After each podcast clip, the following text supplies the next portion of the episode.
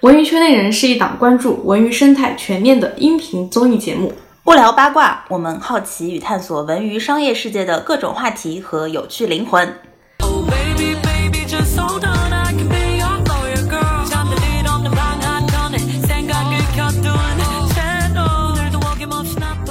大家好，我是如璇，我呢是一个打小就在文娱商业世界里闯关，没什么搬砖运，但是福气满分的搞钱小能手。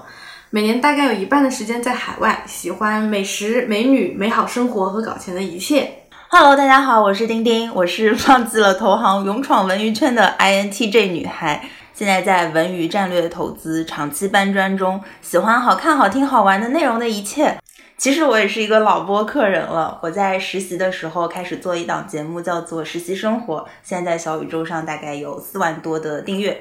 对，我知道这个节目是因为我有很多学弟学妹们，他们也会去听，所以我当时跟他们说，我说我要跟丁丁做一档节目，大家都非常的开心，让我一定要给丁丁问好。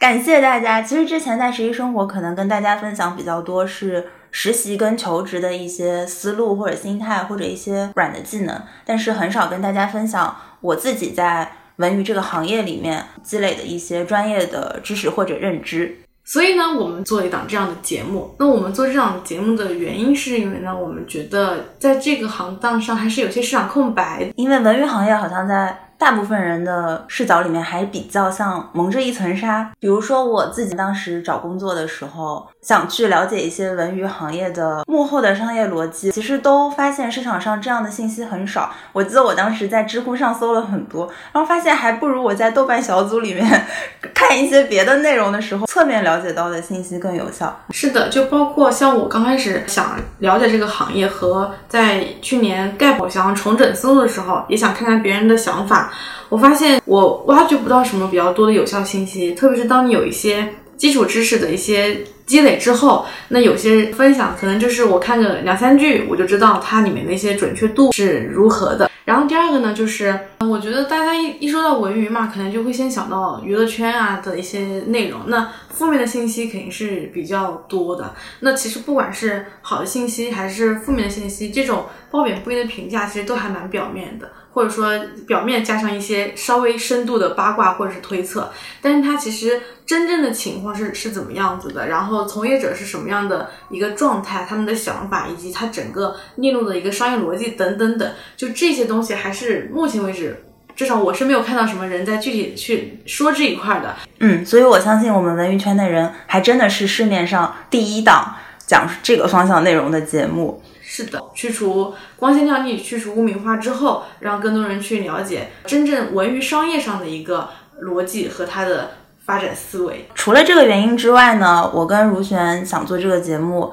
还有的原因是，首先我们都很看好文娱行业，这也是为什么我们两个自己也在这个行业里面。不仅是包括整个行业的前景，这个钱是前面的钱，还包括这个行业的前景 啊。谁不想搞钱呢？谁不想搞钱呢？对，我们在节目里面也会聊一些商业的搞钱的背后的故事。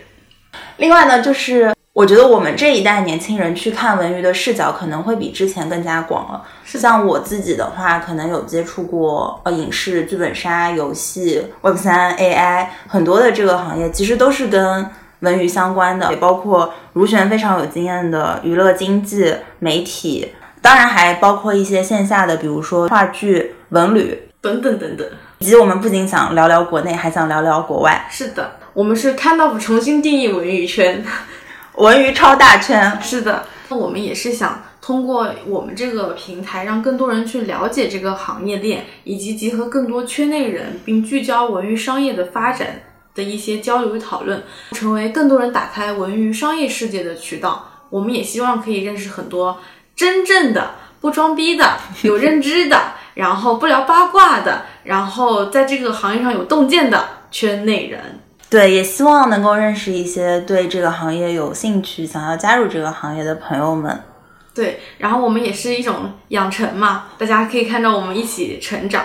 那第三个当然就是自己之前是在韩国留学比较久嘛，然后自己也做过经纪公司相关的事情，所以我就想说，国外有好的东西，那我希望它可以带到国内来，然后呢。国内有很多自己本身的优势，比如说文化沉淀啊，也希望通过这样的一个发声渠道，把国内的一些优秀的地方推到国际，给更多人去了解。所以说，如果你关注文娱行业，你要关注文文娱圈的人；如果你想了解搞钱，你也要关注文娱圈的人；如果你想认识朋友，你也要关注文娱圈的人。就是无论如何怎么样，你想认识如璇跟丁丁，也要关注文娱圈的人，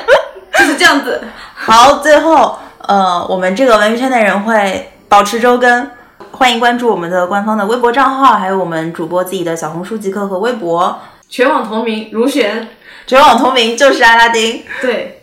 括号小红书叫做旺旺玄饼如璇，因为名字被别人注册了。然后与此同时呢，我们有可能会出同名书，文娱圈内人，等我们消息吧。就这样，好，请大家多多关注哦，